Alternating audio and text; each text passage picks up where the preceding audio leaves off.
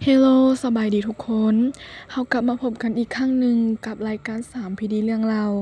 ซึ่งใน episode นี้จะนำเอาตำนานเรื่องผีที่มีการเล่าขานหลายที่สุดในประเทศญี่ปุ่นมาเล่าสู่ฟัง นั่นก็คือ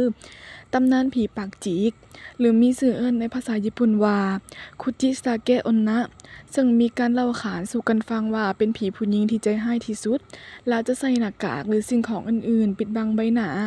และมีวัตถุมีคมต่างๆ ไว้ทำให้เหยื่อ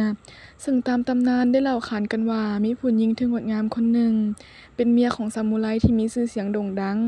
แต่โชคร้ายที่ผัวของเราได้สงสัยว่าผู้เป็นเมียมีสู้ จึงเกิดให้มีความอยากร้จึงใช้ดาบคาตนะตัดปากของลาวจนฉีกขาดฮอดใบหู เพื่อเฮ็ดให้ลาวได้สูญเสียความสวยงาม พร้อมได้เว้าเสียสีใส่ว่าถ้าเจ้าเป็นแบบนี้แล้วไผสิคิดว่าเจ้างามอีกหลังจากนั้นผู้หญิงคนนั้นก็ได้เสียชีวิตลงและกลายเป็นวิญญาณที่มีความเครียดแค้นแก่ซังอย่างรุนแรง ซึ่งจะมีพฤติกรรมที่แสดงความเป็นตาย้านหลายอย่างเช่น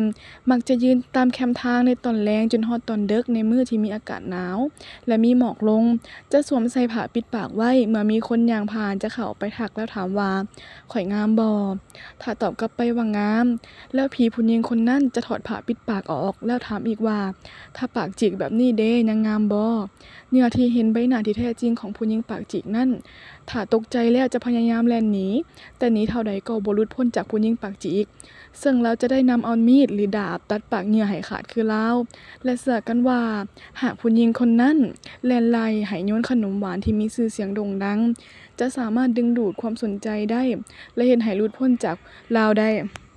มาฮอดนี้การเล่าตำนานผีปากจีกแบบสรุปหยังให้เห็นความสำคัญได้สิส สิ้นสุดลงแล้ว ถ้ามีข้อมูลหรือรายละเอียดต่างๆ ผิดพลาดบ่อนใดต้องขอโทษขออภัยนำเด้อ แล้วพบกัน episode ต่อไป